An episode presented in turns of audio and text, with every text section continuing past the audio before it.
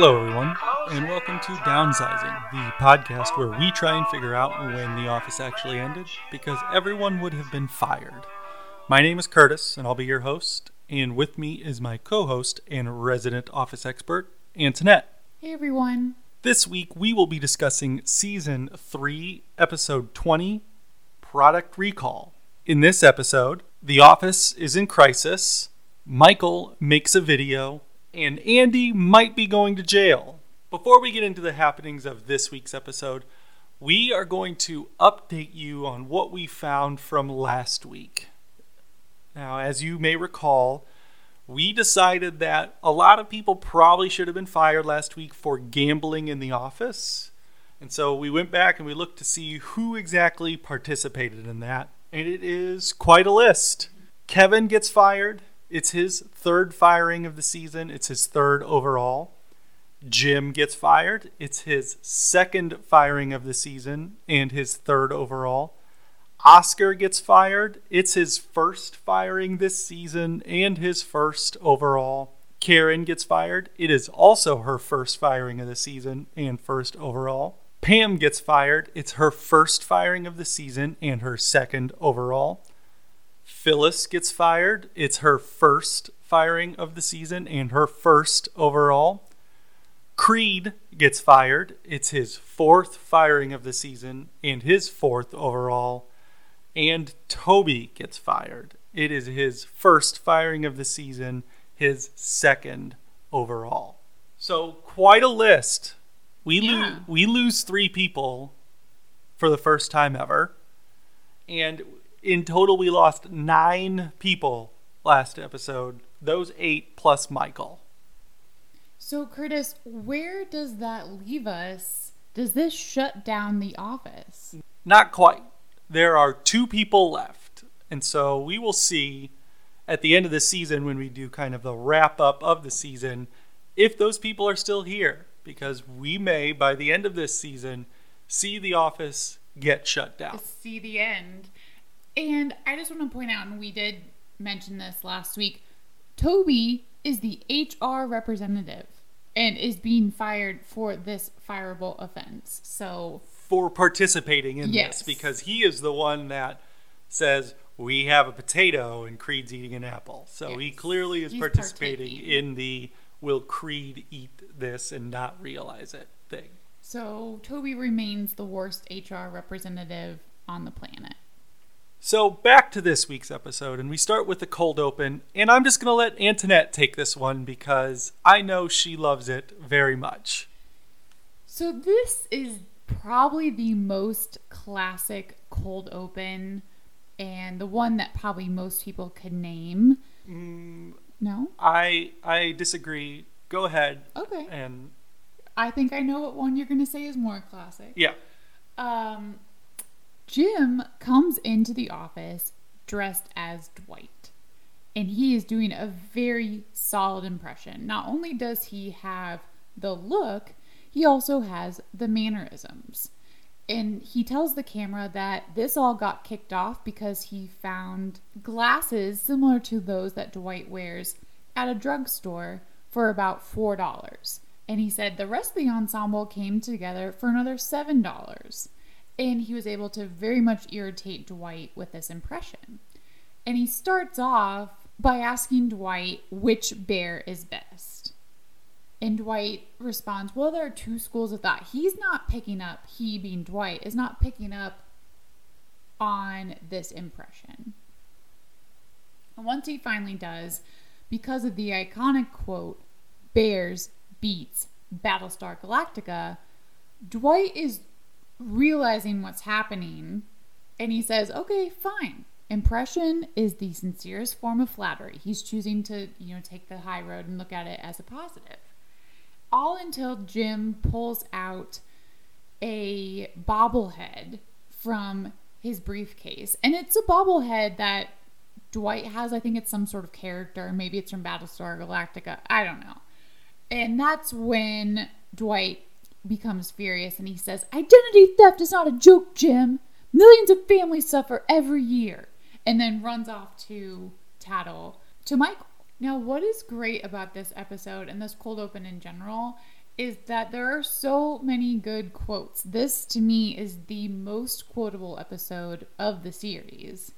And my friend in college dressed up as Dwight from this exact um, cold open and uh, for Halloween before Instagram was a thing. So before everyone dressed up as characters from The Office for Halloween, because outside of Dwight, it's pretty easy to do, and then you just stick on a name tag and say I'm Pam or Angela or whatever. And he had he had his mom. he had his mom even him sleeves of a shirt of a mustard colored shirt because he could only find a long sleeve one to him it to be a short sleeve shirt and found glasses found that exact watch um, and was a dick the entire night of halloween like dwight Very impressive. yeah it was fun To address what I think is the most iconic cold open, I would say fire safety. okay i wasn't thinking of that one but that is a good one Which one were you thinking? i was thinking of when kevin brings in the chili oh no, no, no! I, fire safety, I think, is is the most notable one. Yeah, that is a really good one. You were correct. So tell us about what kicks off this episode. in the main body of the episode, we see everyone is on the phone, and it does appear that they are all kind of working on the same thing. And we learn that everybody is pretty much playing customer service here because Dunder Mifflin has sent out something like 500 reams of paper, 500 boxes of paper, something like that, all of which had an obscene watermark on it. And we see the watermark and this this is kind of a uh, a weird happening like within the universe that the office exists in Explain. well the office exists in what is our world we have Right, we have heard references to other things for example last episode kelly was talking about netflix and Mm-hmm. she names several movies that are in this consciousness Okay, so we're not in an alternative universe. Correct. Okay. but in for this episode, and they show the watermark, and Michael is saying it is a beloved cartoon duck fornicating with a beloved cartoon mouse. We are supposed to infer that that is Daffy Duck, No. sorry, Donald Duck, and Mickey Mouse. No, it's Mighty Mouse. No, it is absolutely supposed to be supposed to be in the sense of in the office in the u- universe that this exists supposed to be Donald Duck and Mickey Mouse. What's your evidence for that? I mean, I don't have any, but what other iconic duck and mouse character can you think of Well, Mighty, combined Mighty To- Mouse together, but thought of. together? I you are blowing my mind because I've literally never pieced that together because I always assumed it was Mighty Mouse and a duck cartoon that I didn't know. No, it's a beloved. He says beloved duck and beloved. They just didn't want Mouse. to pay Disney. They could well. or probably couldn't. They, not only did they probably not want to pay Disney, But Disney wouldn't they let 'em. would be like, "Hey, here's what we want to do with this." Disney would be like, "No, no, you can't do that." I literally never thought about that, but you are probably correct because you're always correct. But okay, wow, I my mind is blown. Yeah. So these are nondescript cartoons Yeah. that are supposed to be Donald Duck and Mickey Mouse because we see them and they look nothing like those characters. Correct. Right. Okay. All right. So yeah, that is the crisis that we are dealing with. For the longest time, when I first saw this episode, and I would would have been in early college, I did not know what a watermark was. Mm-hmm. Just because you know I wasn't in an office setting really. So Michael calls everyone into the conference room and he says, you know, they're in a crisis mode. It is threat level midnight. And another iconic quote, cry man squaw FNC double time, which doesn't help anything because people are like, what are you saying? And so Michael thinks he's being kind of cool and probably, you know, pop culture tropey from like a police show. I think it's more that in the kind of environment of this crisis, he is trying to move things along. He's trying to save time, so he throws these acronyms out that nobody knows what they stand for. Right. And as Pam points out here, Michael has to spend more time explaining what these acronyms mean than just saying the normal thing. Which he meant crisis management squad, front and center, twice as fast as you would normally go. So now, yeah, he has to waste the time to explain that. He assigns out a bunch of tasks. Dwight is going to be handling the press conference. Jim is going to go visit Dunmore High School, which is a keystone account for Dunder Mifflin. And the problem is that they sent their prom invitations out on that paper. How, though, someone did not open the ream of paper to put into the printer or whatever and see that watermark before printing said prom invitations. Maybe it's a, I don't know. a third party Maybe. thing. I don't know. Yeah. I mean, that still doesn't excuse the third party printing place to be like, uh, Right. Here's Right. your invites. So Jim will be going out there, and Michael wants someone to go with him, so he has assigned Andy because Ryan hasn't made a sale, even though that might have been a better choice. Kelly is training the accounting staff to help with customer relations since she's just one person and they have a ton of calls. Pam is also fielding a lot of calls but seems to be sending it back to customer relations. It does seem like the sales team is also on customer relations, but perhaps didn't need training since they already deal with clients and customers all the time in the regular course of their job. during this meeting, Michael points out that this is kind of on Creed. Creed is in charge of quality assurance for the office. And Creed in an interstitial says he's supposed to go to this paper mill every week. And this just so happens in the year that he decides to not do that. So Creed very clearly has not been doing his job. And so he spends his day not necessarily fixing the problem, but trying to save his own skin and kind of create this lie that kind of excuses him from any wrongdoing in this situation. So he calls the paper mill and he just talks to whomever it is that answers the phone and says that I was supposed to be there last Wednesday and the manager on duty wasn't there. They'd canceled on me at the last minute. And he asks who was the manager that was supposed to be there last Wednesday. And the person on the other end of the phone seems to say something along the lines of like, "Well, I'm not sure who that is."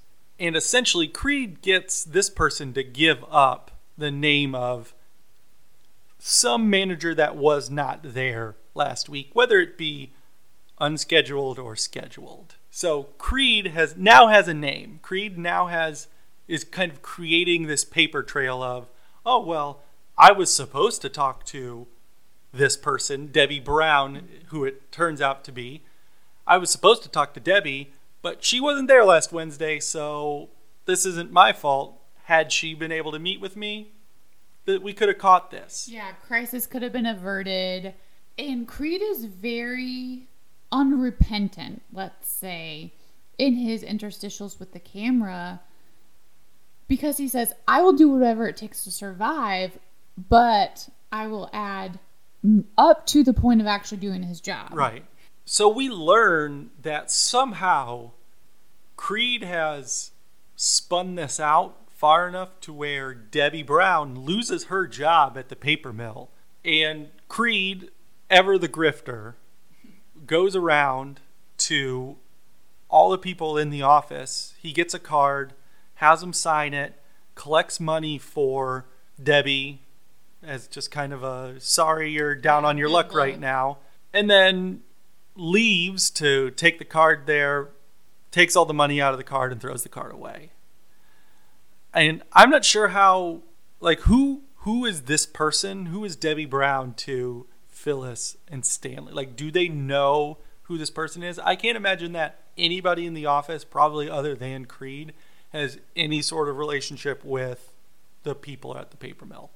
Agree, and I'd also point out that most of these people have probably worked with Creed long enough to be like, yeah, no, I'm not giving Creed any money, or I'm not letting him be the organizer of anything like this. And so that to me is, I guess, a little bit of like a far fetched storyline, just in the sense of how far they take it outside of the realm of character development, let's say. One person who is absolutely enjoying this day is Kelly. She, for some reason, is just super excited about the developments of the day. Maybe it's because she gets to talk to people more than she normally would. Maybe. And so she has been put in charge of training the accounting staff to handle customer service calls. And she does a very good job. She does a lot of um, positivity things where it's constant positive feedback. She does the Oreo method. Right, yeah. Sandwich method is what I know it as. Yes. It's good thing on top, bad thing in the middle, good thing after that. Yeah. And the person that she really, really has to utilize this on is, unsurprisingly, Angela. Angela, as we know, we are near the end of season three. We've spent some time with Angela, has no tact. She is judgmental. She does not really have a kind bone in her body. So she is really struggling with customer relations. And for some reason, despite being extremely Christian, she is not able to apologize which seems like a weird hangup. So she will tell these callers that the official position of Dunder Mifflin is apologetic. What more do you want? We've already gotten your money back. We've said the company has said that they're apologetic. You need to take it or leave it. And so she's getting people hanging up on her, probably calling back and asking for a different person to complain some more. And so Kelly is really having to spend a lot of time sort of massaging Angela's delivery here. And for some reason, Angela just cannot do it.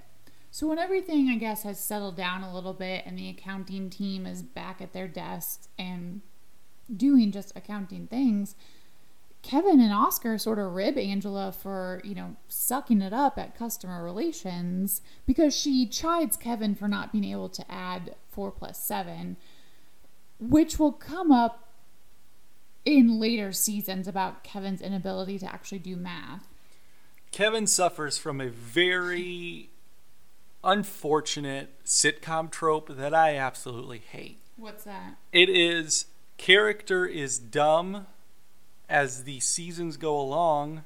The only way to make them funny is to make them dumber. Agree. That is so true because Kevin really gets short shrift like as they sort of run out of material, so as the office is sort of sputtering a little bit, I would say, Kevin just becomes real, real dumb. And there's even a storyline which is sort of inappropriate, and we'll get there about mental disabilities and Kevin being mistaken for having that. And so that's a little bit of a frustrating thing. Like you said, it's just a trope. And I can think of a lot of other shows Andy on Parks and Rec, for example, in which characters just yeah become so dumbed down to where you're like okay well this type of person wouldn't actually be able to function in real yeah. life and wouldn't have friends right joey on friends is another one. Oh yeah but yes bad. andy on parks and rec is he's one of my least favorite characters on that show because of this because he is impossibly dumb yeah. at the end of it to the point that like you said he probably is not fun like he how is he functional as an adult? Mm-hmm. but he gets put in charge of a charity wing. Right. And it's just like no there's no way that would ever happen. Andy could barely run the shoe shine stand. Right. So, yes, Angela struggled. And you know what's funny is that Kelly, in trying to do her Oreo method, as she's training them, saying, You guys are no longer losers. Like, forget about accounting. So, just an interesting day for customer relations wing and the accounting wing uh, at Dunder Mifflin Scranton, I would say. As we said earlier in the episode, at the meeting in the conference room, Michael assigns Andy to accompany Jim to Dunmore High School to kind of iron things out there. And Jim really wanted to go by himself, especially after Andy was the one assigned to him. And uh, honestly, I don't really know why this is a two person job, but. Right. All right. I need two men on this. That's what she said. No time, but she did. Right. And so on the drive to the high school, Andy is kind of reverting back to the Andy that we know in the sense that he is just very over the top annoying. Insufferable Andy. Yes. He sings in the car when Jim asks, Hey, can we just play some music? And this is after Andy has asked how What's Her Name is doing. And Jim's like, You know what her name is? He's like, Yeah, it's Karen, where she's like one of my oldest friends. but he also says something that Antoinette also really loves, and it's another one of her favorite quotes in this episode. He says, Hey, beer me. And Jim's like, What? He's. so Andy's response is, I always say beer me. It gets a laugh like a quarter of the time. And all he's saying is like, Hey, beer me that CD. Hand me that water. Hand me that water. Is what he's trying to get here. And I don't know. Was beer me like a thing at parties in the early 2000s or anything? I Is this like a. I mean, beer me as a phrase. Right, okay. just, hey, you know, beer me? Yeah, so he's trying to use that just in everyday conversation, but it does not translate because beer me is a complete sentence. Beer me that water bottle is not a complete sentence. Like, you can't just say beer me and no one's going to know what you're talking about. Right. So when they get to the parking lot, they get out of the car.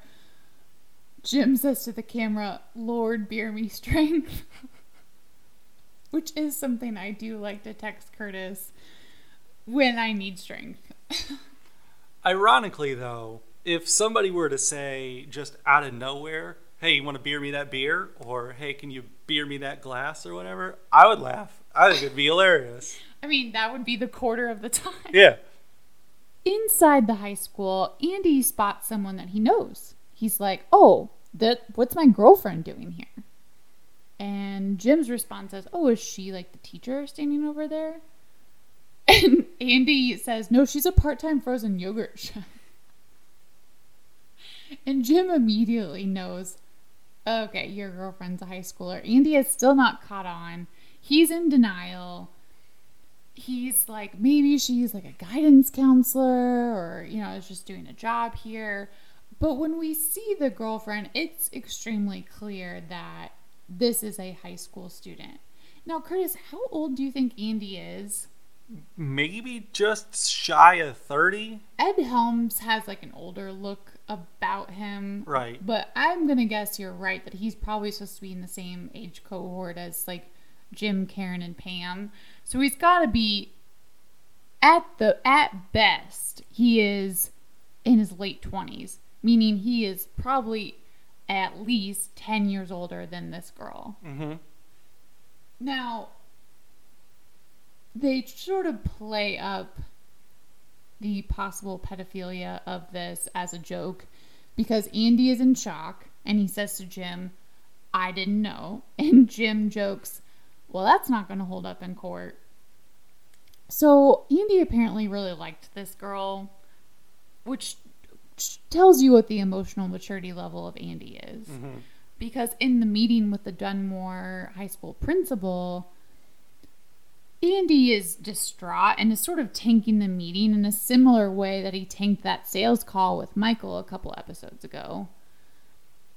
because he's telling the principal that you know the school doesn't teach um, you know character enough and self-respect and he wants to take out a yearbook ad all this stuff and we never actually really see the discussion of jim making it up to dunmore high school. Like that isn't shown. Yeah, all we see from Jim is just a lot of apologizing, which is what everybody is doing on the phone anyway. So it's one of those things where it's like, why did this need to be a face to face thing? If it was just going to be a, yep, we're sorry, sorry, we did that. here's your money back. It won't happen whatever. again. on the way back to the office, you know, Andy's still pretty pretty down, and he instead of playing a CD on the way there when he was still sort of peppy, he decides to do an a cappella version of Uncle Kracker's "Drift Away." It's a cover, but whatever. It's a cover Yeah. of Somebody else did that. Okay. Well, that was Uncle Kracker's Earlier. only song too, and wasn't he some Kid Rock protege or like in the band Yeah, or something? Correct. Yeah. So in order to cheer Andy up, Jim starts doing an a cappella version of The Lion Sleeps Tonight. And that gets Andy going and he's feeling better and he starts singing in a falsetto vo- voice. So hopefully Andy will be recovered. Um, it's never really brought up again. And he says the only illegal thing they did was tip over some mailboxes with her friends. The biggest mess of this situation, though, is of course caused by Michael. As he is handing out assignments in the conference room, he puts Dwight in charge of calling a press conference. And everybody's just kind of like, why would we do that?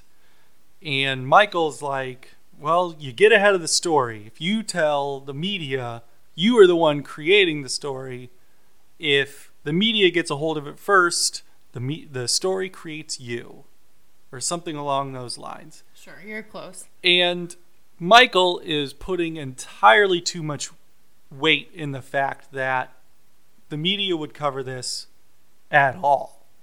Correct. No one really cared. The Scranton Times came because Dwight called them, but they might not have really bothered with it, you think? No. And at this press conference, Michael has invited one of their very key clients to be there to basically receive a public apology. And Michael has a very grandiose vision as to how this is going to play out. He has already seen the headlines that that say something along the lines of paper company apologizes to client someone still does business right or Yeah. something along those lines. Yeah. And so he sees this as an opportunity to paint Dunder Mifflin as the good guys in the situation. And when we get to the press conference, Dwight is doing some management of the things around it, and he is taking some tricks of the trade from his beet sales here. Okay. Also, one of the best quotes Michael tells Dwight to make the office look presentable. So Dwight takes a look around and he says, Ryan, Pam, Karen, up front. Pam, run a comb through your hair. And he tells the camera, first rule in roadside beet sales put the most attractive beets on top. The ones that make you pull the car over and say, I need those beets right now. Those are the money beets. So the one reporter from the Scranton Times shows up. And that's it. It's just one guy. Nobody else comes. And Dwight gives him a security clearance badge. It is security level 3. Dwight's like, "Don't get too excited. It's out of 20." Which I'm not sure what security there needed to be for a press conference in the conference room. Right. And so this client shows up, and Michael presents her with a gift certificate, more or less, of six months of free paper or 25 reams, whichever one comes first. I have to imagine the 25 reams would come like right away. Unless she's getting one ream of paper a month or something. Yeah. And Michael is just pretty much echoing the same sentiments that we have heard throughout this episode of just very sorry, won't happen again. We've we've taken responsibility for it, we've addressed it, everything's good. And this woman is like, "No, it's it's not good. I could have lost a lot of business. This was very embarrassing for me." And she's very upset by the watermark herself. She said it was horrifying. Yeah.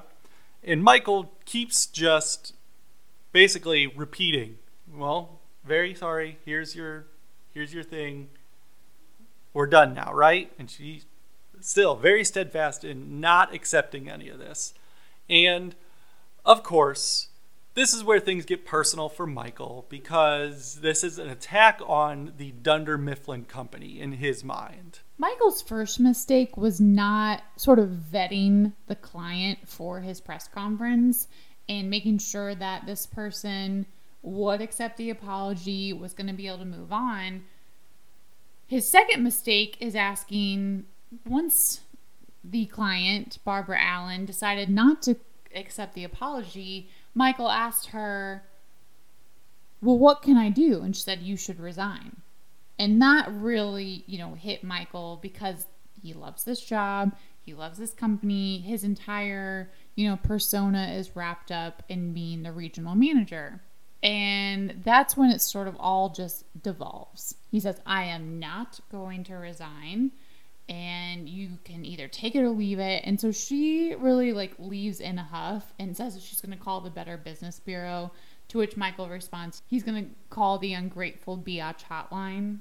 And Michael doesn't really have time to revel in this sick burn that he just threw down because he turns and he sees that the writer from the Scranton Times has been taking all of this down. And so Michael is talking to Pam and just kind of trying to figure out how this can be resolved because he now has to get ahead of the media cycle again, probably, because now this will, in fact, be a thing. There's a second crisis. Right.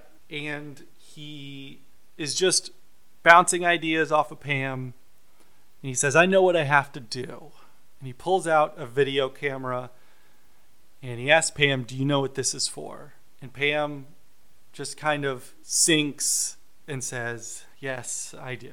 This, for me, is where this episode goes off the rails a little bit.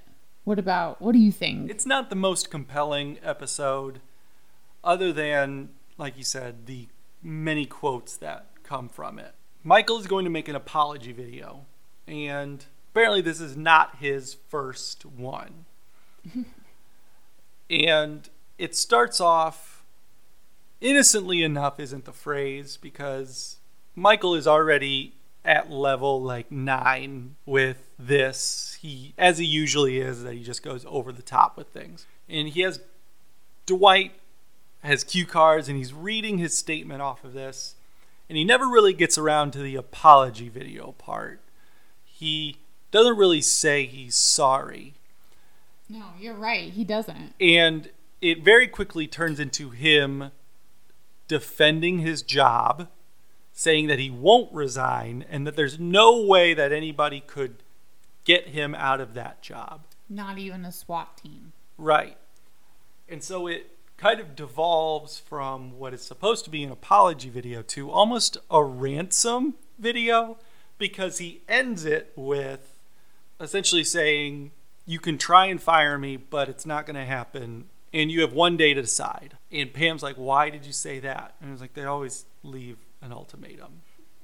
And again, this is one of those things where, like, oh, Michael saw that in a movie, so that's what he's doing here. So, again, Michael not really having the best grasp on the situation as a, a whole.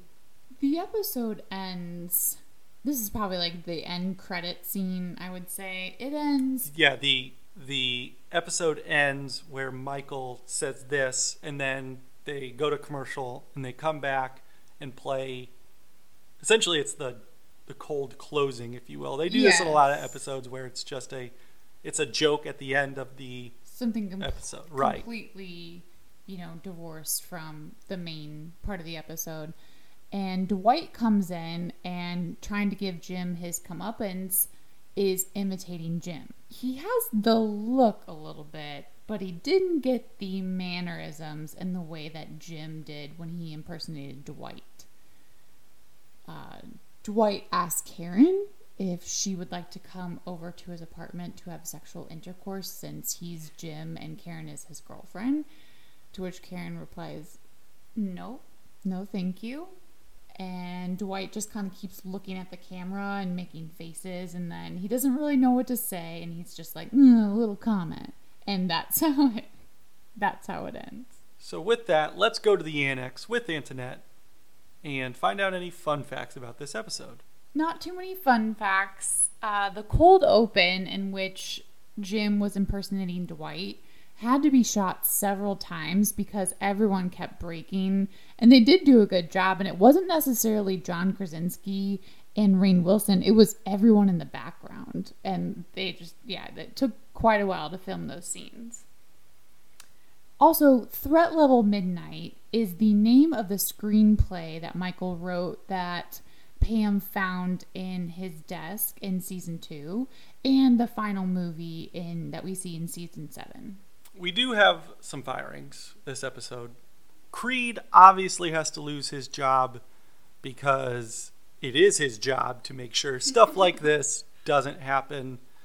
And And then he blackmailed someone right. essentially, And or framed someone. I should say it's not blackmail. He right. framed somebody. And this is seems to be news to Creed because there is another episode, and I don't know, I can't remember if we've already seen it or if it comes up where I think it's when Charles comes and Charles says to Creed, and you're in charge of quality assurance. He's like, uh, yes, sir, yes, I am. Like, as in, like, yep, that's news to me.